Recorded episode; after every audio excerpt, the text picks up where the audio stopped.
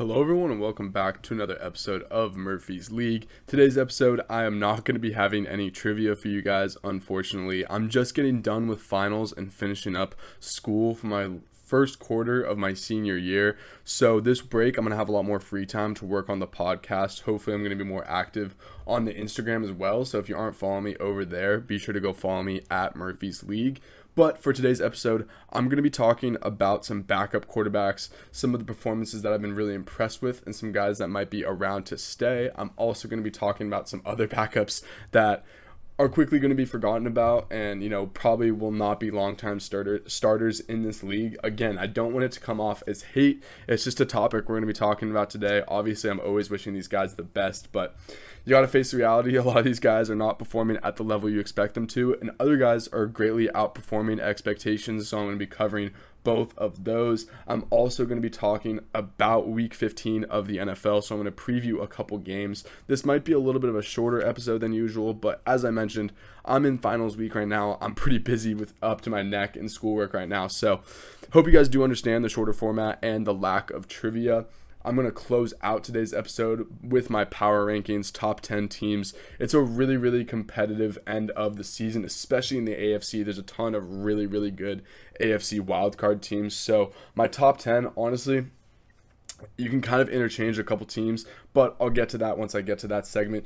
Either way, you guys know the drill. There will be timestamps located down below. So if you just want to hear me talk about backup quarterbacks, you know, feel free to skip to that. That's going to be in a few seconds here. If you just want to hear me talk about uh, the game previews and the best games coming up in week 15, I'm going to be talking all about the odds. Um, you know, just general storylines about those games. Again, not going to be spending too much time in all the depths of that. Or if you just want to skip right ahead and, you know, hear if your team's in the top 10, feel free to go ahead and skip to that. As always, timestamps will be located down below. Hope you guys enjoy this episode and let's get into it.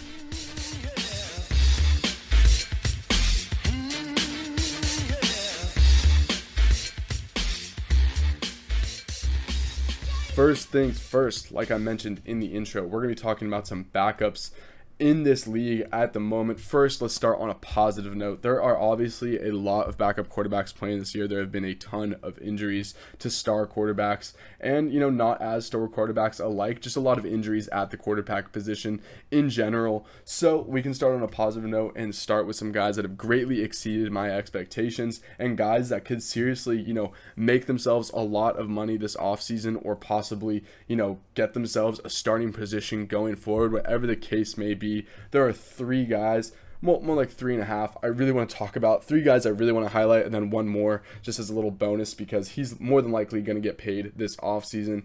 One storyline that has definitely appeared and is becoming more and more apparent, especially with all these injuries happening happening to the quarterback position. The backup quarterback position has become a premium in the NFL. If you have backup that, nevertheless, if they can come in for a whole season and still keep you competitive, like someone um, that is going to be on this list that I'll get to in just a moment. But if you can just ha- have the ability to come in for a game or two and at least, you know, give your team a fighting chance, that is very, very valuable, especially when you see, you know, such bad backups, which we'll get to in a second. It really does make a huge difference and it can seriously save your season. Um, so, first off, this is a guy that is, you know, doing his best to save the season of the team. They were already having a rough season before their starter went down. It you know, didn't look good at all once he did go down. And sure, surely enough, he's won his first two starts as a starter. I am talking about Jake Browning of the Cincinnati Bengals. He has played absolutely fantastic. Um, he now has five games under his belt, 75.5% completion percentage, 924 yards, 9.1 yards per attempt, which is just insane if you really think about it. That is better than a whole lot of starters. That's better than Mahomes this year for context um, of how impressive that yards per attempt is. Five passing touchdowns, two interceptions, 77 rushing yards, two rushing touchdowns, and a fumble. I've talked about him a decent amount on this podcast, so if you've already heard me talk about him, again, I'm not going to be going into too much detail, but this dude has been slinging it. He's been playing very, very well. A lot of credit to Zac Taylor as well for dialing up good game plans for him and for them being on the same page. But basically, the offense has seen practically no regression with Jake Browning coming in and being the starter. He's very similar in terms of play style. He's very similar in terms of skill set. There's not a whole lot on the football field that Jake Browning can't do that Joe Burrow has done. Obviously, we've seen Joe Burrow, you know, perform on the biggest stages and take his team to a Super Bowl and he's won a Heisman and all the accolades, Joe Burrow 100% has that on his side. But if you look at their stats, you know, back to back against each other on paper, they're very, very similar quarterbacks right now. And I'm not saying that Jake Browning's going to, you know, get paid $275 million like Joe Burrow just was. But I am saying that the backup quarterback is very valuable, like I just mentioned. You know, he is able to keep the Cincinnati Bengals afloat despite them losing, you know, game altering, franchise changing player in Joe Burrow. It's been very, very impressive what he's been able to do. He's not only made some high level throws, and he does have very good weapons to throw to in Tee Higgins and Ja'Marr Chase, but he's also making the right decisions, seems to be on the same page as Zac Zac Taylor. And it's just been going very, very well for him. He's cool, calm, and collected in the pocket. Even just the way he, you know, holds himself back there with such the moment never seems too big for him. He has such confidence about him. He really does remind me of Joe Burrow, and you can tell he's learned from sitting behind Joe Burrow in this role. He is playing fantastic, and he's a ER uh, FA, which is a exclusive rights free agent. So I'm not exactly sure what the like uh, what's what's the word I'm looking for? What the details of that contract are, I guess is one way I could put it. Um, I know for a fact that he has to play a certain amount set of games, and then I believe he becomes a restricted free agent from there, where the Cincinnati Bengals will have first dibs. But I don't know if that comes down to a bidding war or what exactly happens after that.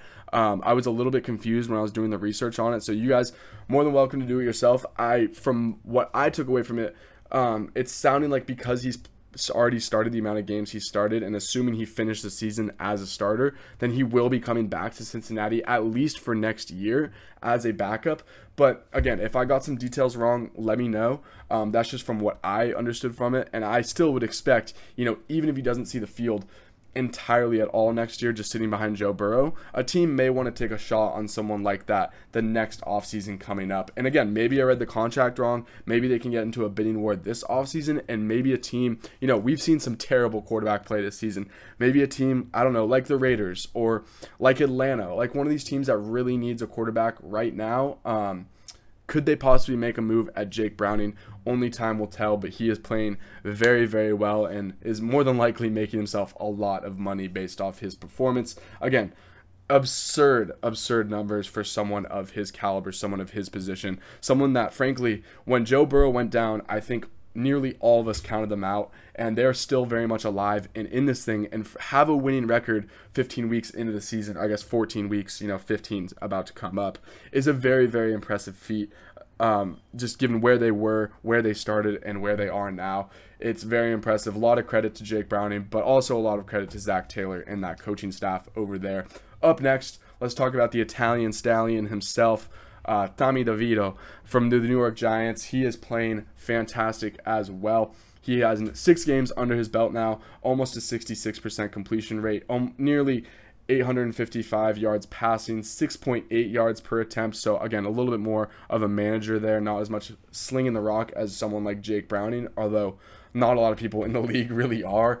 Eight yards, or sorry, eight passing touchdowns to three interceptions, 154 along the ground with one rushing touchdown on the ground as well, two fumbles for him, but still really good passing touchdown to interception ratio, making the right decisions with the football. There we've seen really really bright moments from DeVito, even, you know, just this past week against the Green Bay Packers, which was fucking awesome. And maybe this is the Italian in me. And, you know, obviously Vance, if you're listening to this, one of the homies, he's a Giants fan. So always rooting against the Packers, always rooting for the Giants. It was a win win win. Uh, Tommy DeVito was able to get it done in a two minute drill. Very impressive what he was able to do at the end of the drive there. You know, despite Saquon Barkley doing his best to throw that game away. And again, I'm only saying it half half jokingly. Saquon Barkley is obviously an incredible player, and he was a big reason why they did win, win that game. But that fumble was just terrible timing, came at a costly time. Tommy DeVito, the moment wasn't too big for him. He rallied the troops, drove those dudes down in a crucial two minute drill where they absolutely had to have it. And honestly, a lot of these games where they've had to have it, um, you know, the, the Washington game was a great example against a division rival. That stage was not too big for him. He balled out. Um, he did it again once more in prime time at home.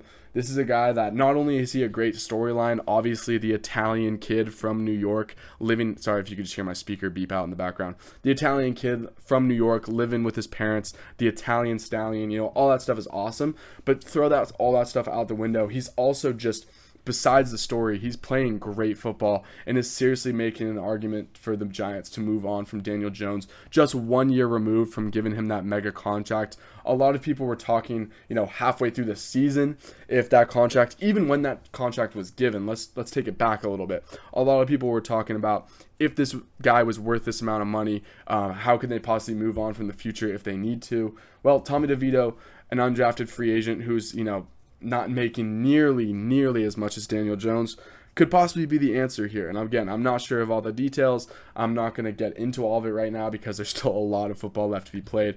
And I'm not saying that Tommy DeVito is going to be the future starter of the New York Giants. I'm not saying that. I'm just saying that the conversation's being had right now, and that is a fact. Up next, Will Levis. Will Levis has had surely had some ups and downs of being a pro, just like he was in college, but also his highs, just like they were in college, are extremely high. You can really see the ceiling with this guy. Cannon of an arm. Um, not only that, but I love his fiery personality. He really seemed fired up against the Miami game. He obviously did something that no quarterback in NFL history has done. No quarterback in the history of the league has ever been down 14 points with less than three minutes left and won a football game. Will Levis, congratulations. You are the first quarterback in the history of the game to ever accomplish that feat. So a lot of credit to him there. But he also makes some spa- splash plays. He seems to have a really good c- connection with DeAndre Hopkins. Obviously, DeAndre Hopkins, one of the most, excuse me, quarterback friendly wide receivers ever.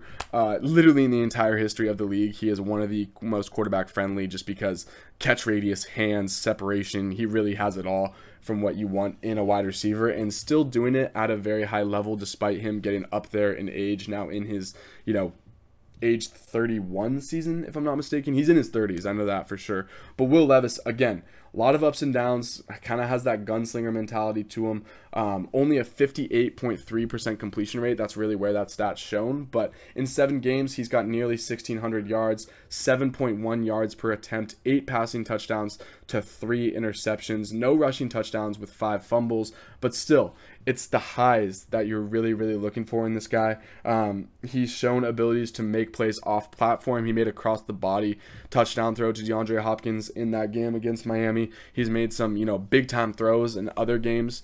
Um, again, a lot of them going to DeAndre Hopkins, but not just him. Um, and again, it's really the ceiling for this guy that you're really paying attention to, and his ceiling is very, very high. Um, his floor, you know, maybe a little bit lower than some of these other starters in the league, but that was really what you're expecting from him out of college, and I still can't believe that this guy fell all the way to the second round just based off the talent.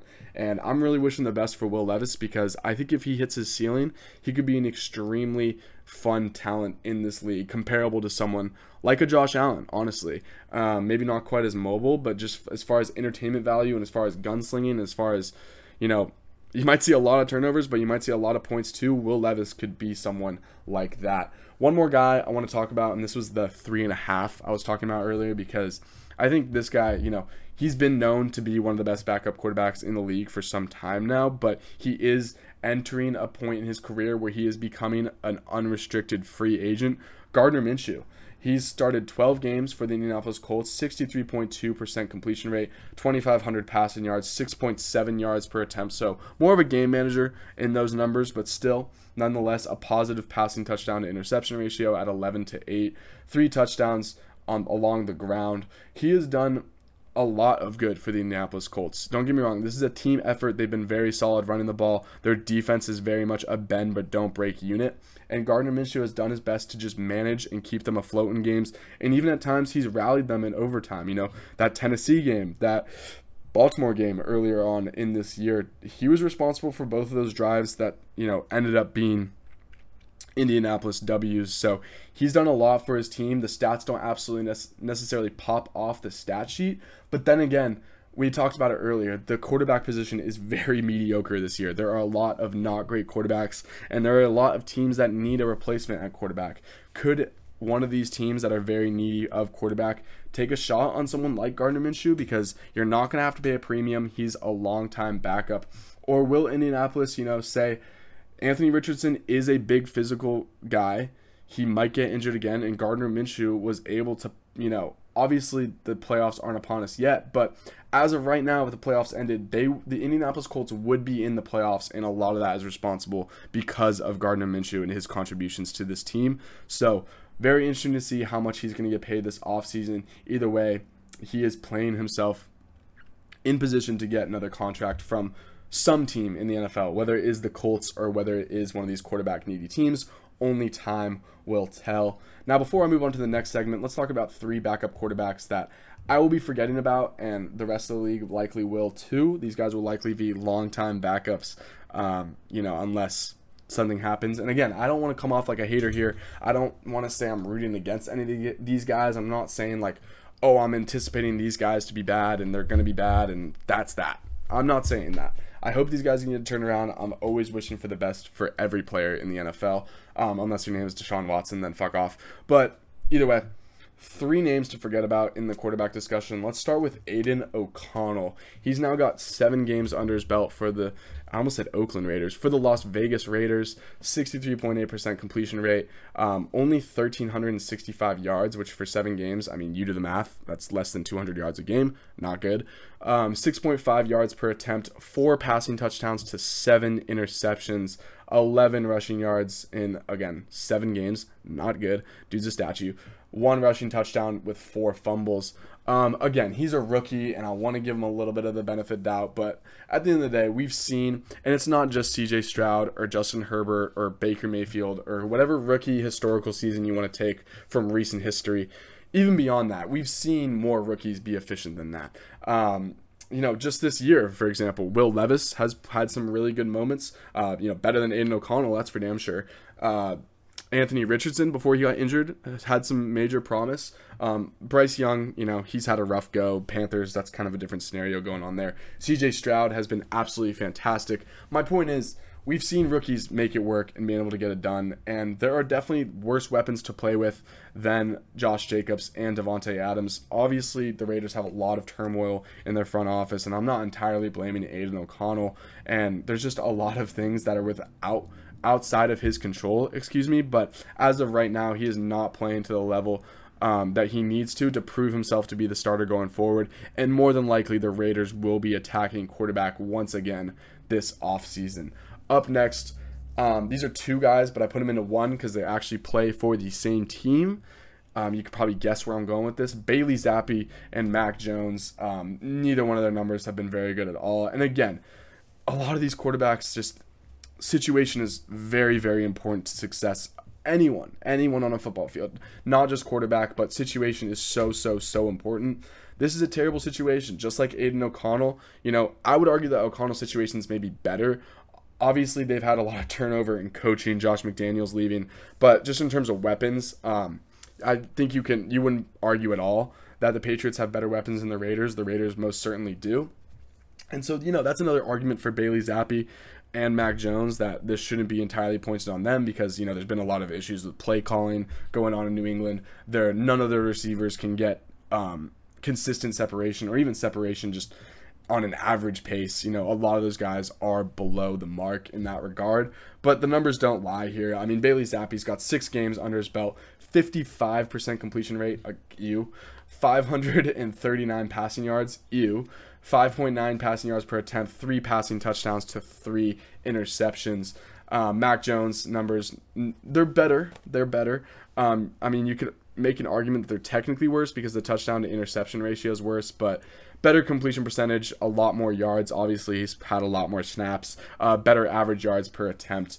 Uh, ratings are very similar in the mid 70s, so nothing that really sticks out there. And again, this is just a scenario where what came first, the chicken or the egg? You know, we've seen Mac Jones play pretty well. His rookie year was honestly a really, really good one, coming back to the point that you can make it work with rookies.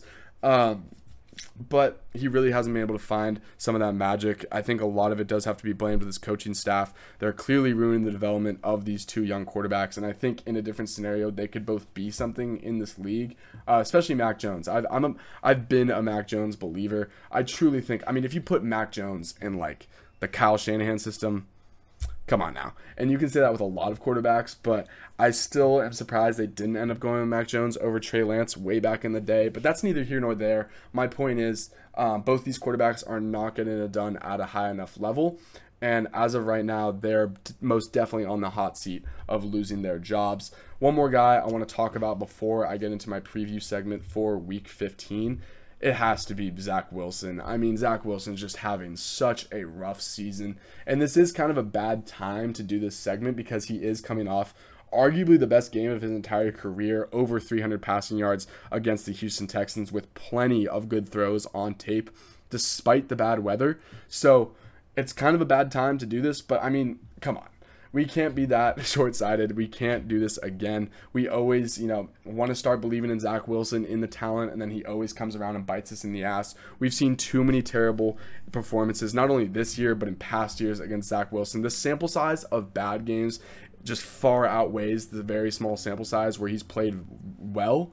Again, Houston this last week in at home, excuse me, probably the best game of his career. Probably had the highest highs of his entire career.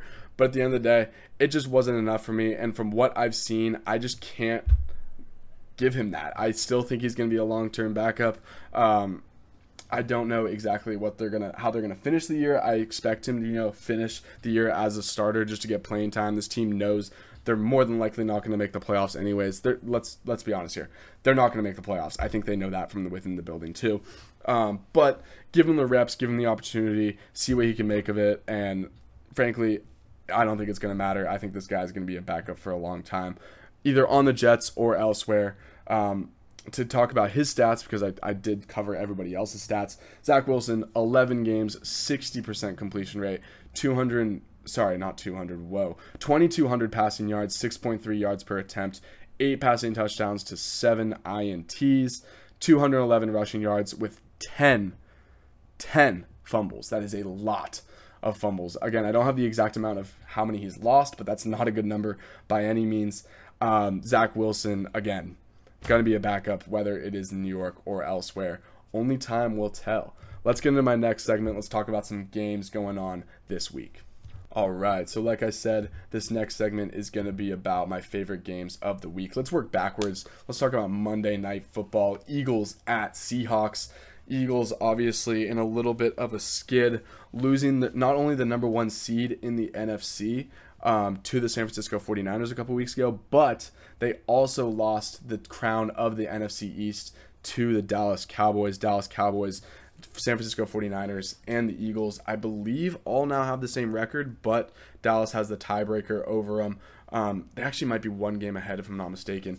Either way, um, this Eagles are not necessarily in desperation mode because you still expect them to make the playoffs. You know, the, the last two wild card spots in the NFC are very, very weak, but still, you know, have a chance of hosting home playoff games, still have a chance of earning that one seed at the bye. You know they're going to come after this one very aggressive, very hungry after the skid. Going to want to prove to the rest of the NFL that they still can hang with teams like the Dallas Cowboys, like the San Francisco 49ers. This is a very, extremely brutal stretch in their schedule. And in my books, this is the last really hard game they have to go through before they're in the clear.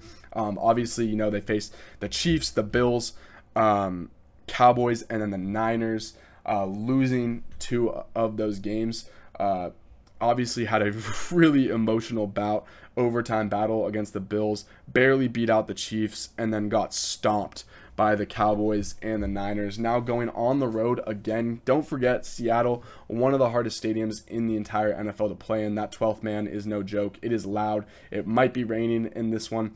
And Seattle they're just as motivated. They have a whole lot to play for, if not more. You know, Philly, if they lose this one, sure, they're probably still in the playoffs. Maybe they're not going to get a home playoff game. They're probably not going to win the NFC East, but they're going to make the playoffs. Seattle loses this one. They're already on the outside looking in. They're six and seven. They would drop to six and eight. Um, their schedule gets a lot easier after this, just like the Eagles. But both teams a lot to play for. The over under is currently sitting at 47 and a half points. Seahawks are currently four point underdogs. Also worth noting, um, this is just a trend, and again, this doesn't really mean a whole lot because they just they're so independent to each other. But it's worth mentioning. Primetime games have been absolutely banging this year, especially Monday night games. They have been fantastic. Seattle, when they've been in primetime, they've been excellent. Uh, the last time we saw them in primetime was that Thursday night game against the Dallas Cowboys, where they put up one of the best games of the entire season. I think we could see a really, really better than expected game in this one. I think Seattle keeps it really close. They're a really desperate team playing for a lot. The, both of these teams have a lot to prove. We know the identities of both of these teams, and I think Seattle being at home really, really helps them. Overall, I don't know exactly what's going to happen in this game. It's not like I have some bold take or bold prediction. I'm just super excited to watch it. I'm so glad it's in prime time on Monday night, and I'm hopefully going to watch it with some of you guys that are listening. Um, you know, I don't know. Some of my homies hopefully want to watch this game. Up next, let's go to the Cowboys at Bills. Bills are currently two point favorites, over under of 50 and a half points. It's likely to rain in this one. So I don't want to get trapped into it and sucked into it, but I kind of like the or sorry, the under for that reason. Um, I know it might be kind of a cop out and kind of a stupid reason, but weather does play a factor in this one. You know, New York this time of year tends to be pretty shitty. It's going to be really cold. It's going to be wet. Um, Cowboys still first in the NFC East. Dak Prescott now favored to win the MVP after this past week's performance. Bills are still on the outside looking in of the playoff picture despite finally moving to over 500 on the season. So again, another situation where both of these teams have a whole lot to play for. Dallas Cowboys want to hold on to their position in the AFC playoff picture. They want to ensure that they have a bye for the playoffs. Oh, someone, someone's, someone's mad. One of the one of the roommates is mad outside. Um, anyways, they want to make sure that they hold their position and have a bye for the playoffs, if not just a home playoff game. Um, it, I think the San Francisco 49ers right now are the one seed in the NFC, so they don't even really have a chance at the bye. But if they can help it, they would absolutely love to host a home playoff game, not having to go on the road on the wild card spot. So Dak Prescott, a lot to play for, keeping his hold on the favorite for the MVP as a team, a whole lot to play for because, you know, they want that advantage in the playoffs. And then the Bills, they just want to keep their season alive. Josh Allen, obviously one of the most up and down quarterbacks and one of those up and down players in the entirety of the NFL, leading the league in total touchdowns, also leading the league in turnovers. So, which Josh Allen are we going to get in this one? Either way, it should be really, really exciting. I think it's a little bit interesting that the Bills are favored by two. Um, I think there's a big home field advantage there. again, I think the weather is going to play a factor in this one. Um, Buffalo, kind of, you know, finding their groove right now, coming off of a really, really big win against the Kansas City Chiefs, which I'm not really going to talk about that right now, but I will say that was an offsides. Um, I don't know how you can argue against it. It's just that stuff happens and it costs them the game. And I really didn't like how Mahomes was bitching about it because it was very uncharacteristic. And I think he knows it. I think looking back on it, he probably wishes he handled that situation differently. But either way, Buffalo Bills get a massive win in Kansas City this past week, keep their season alive. Now have the Dallas Cowboys coming into town. If they can be, you know, back to back Super Bowl contenders, whether it is at home or away, it doesn't matter. Um, that would be huge, not only for the morale of this team, but just for playoff standings, keeping their season alive and I'm really, really excited to see this game. Up next, Broncos at Lions. Lions are currently four and a half point favorites, over under 47 and a half. The Broncos looking to hold their playoff spot. They are currently sitting at seven and six as well, have tiebreakers over teams. Um, actually, only one game behind of Kansas City now, funny enough, but have tiebreakers over teams um, like the Texans and like the Buffalo Bills. Actually, no, they don't. They don't have them over the Texans. I'm sorry about that. They do have it over the Buffalo Bills.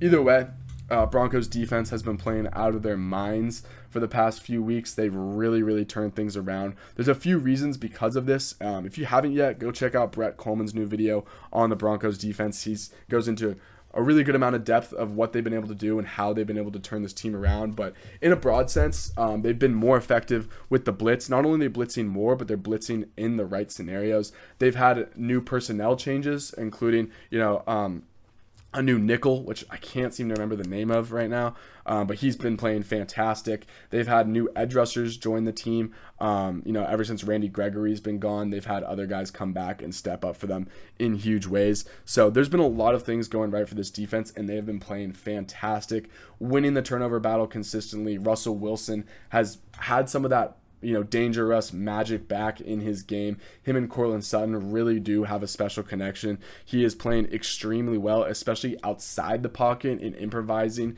and making plays outside of structure. That has really been his bread and butter honestly, since he's entered the league, that's been one of the things he's been so good at. And that completely disappeared from his game last year. We've finally seen it again um, especially you know these past seven weeks or so. He's been doing it at a very very high level. The Lions also worth mentioning. They've struggled with mobile quarterbacks. You know who have they lost to this year? They've lost to Lamar Jackson, who beat the shit out of him. They lost to Justin Fields. They lost to Jordan Love, among a few. Um, those guys have all been mobile. They're all able to work outside of structure, and they're all able to make throws on the run. So I think the Lions, you know, still find a way to get this done, hold on to their position in the AFC playoffs and the Broncos maybe come back down to earth a little bit.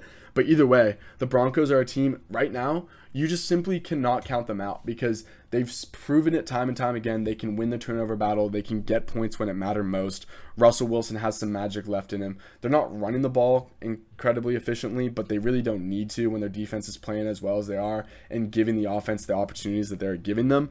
Um, so either way, I think if Jared Goff can just play a clean game, they can run the ball effectively with David Montgomery and Jahmyr Gibbs. You know, they'll be able to win this one and maybe even be able to win it fairly convincingly. But if they allow turnovers to become a problem in this one, if the if Denver gets ahead early and they're playing catch up, sort of like what we saw against Baltimore, it could get ugly. And next thing you know, the Broncos could be moving on to eight and six, possibly even catching up to the Chiefs in the AFC West, which would just be incredible. And who would have thought? Up next, these next two two games I'm going to cover rather quickly. Not too much to talk about here, but still worth mentioning in the episode nonetheless. Steelers at Colts. Again, both of these teams still technically alive for playoff contention. Um, again, Kenny Pickett being injured really does hurt the Pittsburgh Steelers. I just, you know me. I'm a Chicago guy. I don't like Mitchell Trubisky at all. Don't trust that guy. He's got a turnover problem. It's apparent. It showed up really, really terribly last week uh, against the New England Patriots. But either way, both teams playing with their backups, but still very much alive. Very similar identity to both teams. You know, good defenses, especially in the Steelers' case, dominant defense at times. Um, but bend but don't break defenses lean on their run game heavily. Uh, not only lean on their run game heavily, but use two running backs in the case of you know Warren and Najee Harris in the case of the Steelers, and then you got Moss and Jonathan Taylor up there in Indianapolis. So.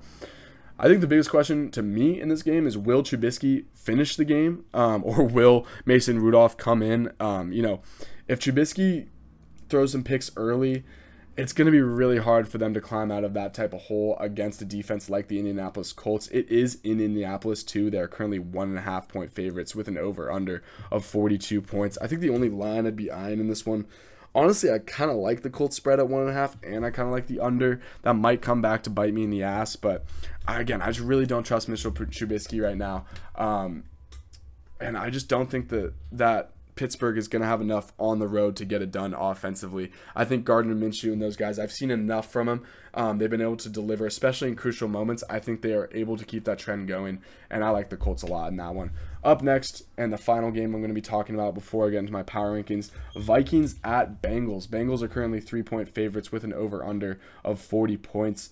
Um, couple point, a couple questions I have in this one Again, not going to go into too much detail, but can the Vikings find anything, anything at all offensively? Because that game last week against the Raiders was utterly embarrassing, punting on every single one and win- on every single drive, excuse me, winning the ball game three to nothing. That is not something to be prideful of. Um, and frankly, it was just not good at all. They've completely lost the spark. The Josh Dobbs sanity run, whatever you want to call it, is over. Um, unfortunately, uh, I'm, I'm a big Josh Dobbs guy. Shout out Volunteers, go Tennessee. Um, but that sucks to watch because their offense was absolutely putrid. Luckily for them, their defense was able to keep them in that game, and the Raiders' offense is just as putrid, so it didn't end up mattering in that one. But can Jake Browning just keep balling? Jake Browning, I mentioned him earlier in this episode. He's been playing out of his mind. He's playing very, very, very well. Um, seriously, you know, playing well enough to get himself into starter contention. I'm not saying for the Cincinnati Bengals in particular because obviously we know how incredible Joe Burrow is, but just in general, as for any team, I don't know which team it would be, but he is placing himself in that conversation. Um, so can he keep it up? Really becomes a question. There is a bus outside my window. Sorry if you can hear that. Um, and if he can, you know, I think they have a very, very good chance of beating the Minnesota Vikings. Minnesota Vikings is a defense that is greatly improved from last year, um, not only with some key acquisitions. Uh, Ivan Pace, undrafted free free agent out of Cincinnati, has been a great pickup for them. But um, why am I forgetting his name right now? Brian Flores, there it is has been dialing it up for those guys. Um, he's called very, very good game plans at times. So, can they slow down Jake Browning? Can they finally, you know, be the team that brings them back down to earth a little bit. Only time will tell because if they can't, they need their offense to turn it on and find something because last week was pathetic. Up next, let's finish up with my top 10 power rankings. All right, my top 10 power rankings to finish up the episode. Let's talk about two honorable mentions before I get into my top 10. Actually, three, sorry about that. Buffalo, Houston, and Cincinnati. Don't have too much to say about those teams. I just don't trust Buffalo enough. I think that you could definitely make an argument that Buffalo should be in the top 10, but I think once I read my first three teams in the top 10, you'll understand why I didn't put them there because at least the top two, excuse me, 9 and 10 um, both beat Buffalo.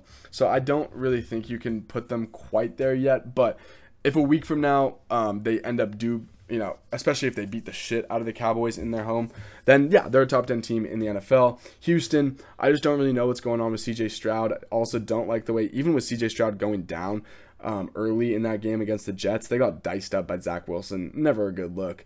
And then finally, Cincinnati. Uh, Cincinnati the only reason why they don't make my top 10 is because I'm just waiting for this small sample size of Jake Browning to come back down to earth a little bit for his crazy run to stop. And if that happens, they are most definitely not a top 10 team in the league. But you could definitely make an argument that right now they are with how Jake is playing. But still, I'm just pushing forward with hesitancy. I'll say that. Number 10, Denver Broncos. I mean, I cannot believe that this fucking team is in the top 10, especially if you told me that in like week five. I would have been like, what are you smoking, dude? Because they were 1 and 4, and the only team they beat at that point, I believe, was the Chicago Bears. But since then, I've mentioned it earlier in this podcast, their defense turned it on. Russell Wilson is finding serious magic with Courtland Sutton. They get just enough done offensively. They come up with clutch plays when they need them most. And they've beaten a lot of really good teams. So I got to give them credit where it's due. They're the 10th, 10th best team in the league right now. Number nine, Jacksonville. Um, I was really happy to see Trevor Lawrence ended up playing last week. Obviously, it didn't end up mattering. They did lose to Cleveland, who's themselves have really found a great groove. Uh, Joe Flacco's come in and been honestly more than serviceable for this team. He's been the best quarterback we've seen all season for Cleveland, which is just amazing. But either way, Jacksonville still a really really good team in the AFC. Obviously, Trevor Lawrence dealing with a little bit of an ankle injury, so I expect him to only get better as we get further removed from that injury. And this is a team that honestly what can't they do? They can run the ball very well. Travis Etienne having a really, really good year for himself. I like some of their pieces in their secondary. Um, they protect fairly well. Josh Allen's having a really good season at the edge position in a contract year. So Jacksonville, a team that can pretty much compete with anyone in the AFC. I have them at number nine. Number eight, the team that just beat Jacksonville, Cleveland. Um, I fucking love Cleveland. I just really like their personnel. I like the way they're coached. I like the way they play the game. I like their defense. I mean, they have an absolutely nasty defensive line led by Myles Garrett, Defensive Player of the Year candidate himself. Um, but beyond that, they've got depth along the defensive line. They can send a whole bunch of guys at you. Their secondary is flying around. Martin Emerson had an amazing game last week against the Jacksonville Jaguars, and he's one of their lower guys um, as far as recognition goes in that secondary. Grant Delpit, who they just extended, has been fantastic at strong safety. You've got guys like Denzel Ward. You've got guys like, um, oh, fuck, why am I forgetting his name? The other cornerback. Martin Emerson, Denzel Ward. Uh, shit. It'll come back to me. It's okay. Greg Newsome. There we go. I knew he went to fucking Northwestern. Greg Newsome, who's been great in his own right. So Cleveland, you know, if you can play really sound defense, you can run the ball efficiently. You're going to be able to compete with any team in the NFL. And then Joe Flacco, he's a veteran. He's been around. He's seen a lot of things. Won a lot of big games. He's what they need at quarterback right now. He's got them at the number eight slot. Number seven, Detroit. Again, I've talked uh, so much about Detroit all year long, so I'll keep it short. But they win on both sides of the line of scrimmage that's all you really need. Um, good enough, pre- uh, excuse me, perimeter weapons. Jared Goff is being smart with the football, taking care of it. I still want to see more from their secondary in particular, um, but their front seven, I really do like. Again, Aidan Hutchinson leading the way there, having a breakout year for himself. Detroit Lions, number seven. Number six, Miami Dolphins. Obviously, we know how explosive this offense can be. I'm hoping that Tyreek Hill is 100% healthy by next week. Um, there's some criticisms with Tua Tagovailoa possibly just being a game manager. I don't care. Mike McDaniels is scheming up so damn well. Raheem Mostert is still balling out, as well as, excuse me, De'Von Achane when he is on the field himself has still seen really really good opportunities for himself. Jalen Ramsey coming back and looking like an immediate first team All Pro, Pro Bowler type of talent losing no steps there. He's been fantastic. The loss of Jaelan Phillips does hurt a lot, but I still really like what I've seen from Andrew Van Ginkel and Bradley Chubb at times. He's a little bit more inconsistent, but still, they have the personnel, they've got the coaching staff. Miami Dolphins at number six. Number five, still got to put him here, still got to put him in the top five. Yes, they have been on a skid, and they're definitely not as dominant as they have been in past years. The Kansas City Chiefs truly the only weakness of this team right now is their wide receivers, which don't get me wrong, it's a really big weakness. They're seriously like one of the worst receiving cores, if not the worst receiving core in the entirety of the NFL. Just with the level they're playing, it's not good enough. They need to step it up in that regard. But everything else, I mean, they check every box. Possibly the best coach in the league, check. Best quarterback in the league, check. Um, top five offensive line, check. Really, really good defense. Steve Spagnuolo is dialing that thing up, especially their secondary, which is extremely underrated. L'Jarius Sneed and, and um, Trent McDuffie are playing very, very well. And then they have some really good pieces along the defensive line. Obviously, we know how good Chris Jones can be. George Karlaftis has been great at times. So there's a lot to like for the Kansas City Chiefs. The one thing, and it's a really big thing, but the one thing is the receivers need to step up. Number four, Philadelphia. Again, still got to pay them a respect. They're still one of the best offensive and defensive lines in the entirety of the NFL. Still have a ton of veterans that have won a lot of really, really big games. Um, you know, again, I think the one really big weakness with this team is his secondary. We've seen it torch them um, many times this season. We just saw San Francisco absolutely take advantage of that you know, not so great secondary, um, but nevertheless, this is a team that I still got to give them the benefit of the doubt. I still think they're going to be one of you know the eight to four final teams remaining in you know the final dance when it's all said and done. So number four, Philadelphia. Number three, got to give them the credit. They just put a clinic on the Dallas Cowboys. Number three. I mean, what is the weakness of this team right now? Because I can't find one personally. I don't really, I can't really see it. I don't really know where it shows up. Dak Prescott obviously leading the league. Um, excuse me, not leading the league. He's leading the MVP vote. There we go. The MVP race, as I should say. Um, Micah Parsons and all those guys on defense. DaRon Bland, you know, both those guys playing at all pro levels. Um, we know what this team is. We know how good they are. You've heard enough about it. Move on to number two, Baltimore. Um, honestly, maybe in perspective, I should have switched these teams. But again, Baltimore, not a whole lot of defenses, or sorry, not a whole lot of weaknesses. Sorry about that. Um, one of the most dominant defenses in the entire league. Lamar Jackson himself is playing at MVP level, kind of similar to what's going on in Kansas City, where you might want to see a little more from some of their weapons on the perimeter. And with Mark Andrews going down, you know, that really did hurt this team. But nonetheless, they're still finding ways to win games. Lamar Jackson's been playing incredible. OBJ had a couple really big moments for them this past week. Good for him. And at number one, no surprise at all, the San Francisco 49ers. I mean, what else do I need to say? Like, seriously, I don't even think I need any explanation here. They are the best team in the league. They just whoop the shit out of Philly, they whipped the shit out of Dallas earlier this year, which whipped the shit out of Philly as well. So I don't know what else I have to say. Brock Purdy is playing at an MVP level. Christian McCaffrey is one of the best offensive weapons in the entire sport. Uh, Nick Bosa, a lot of those guys along the defensive line can create consistent pressure.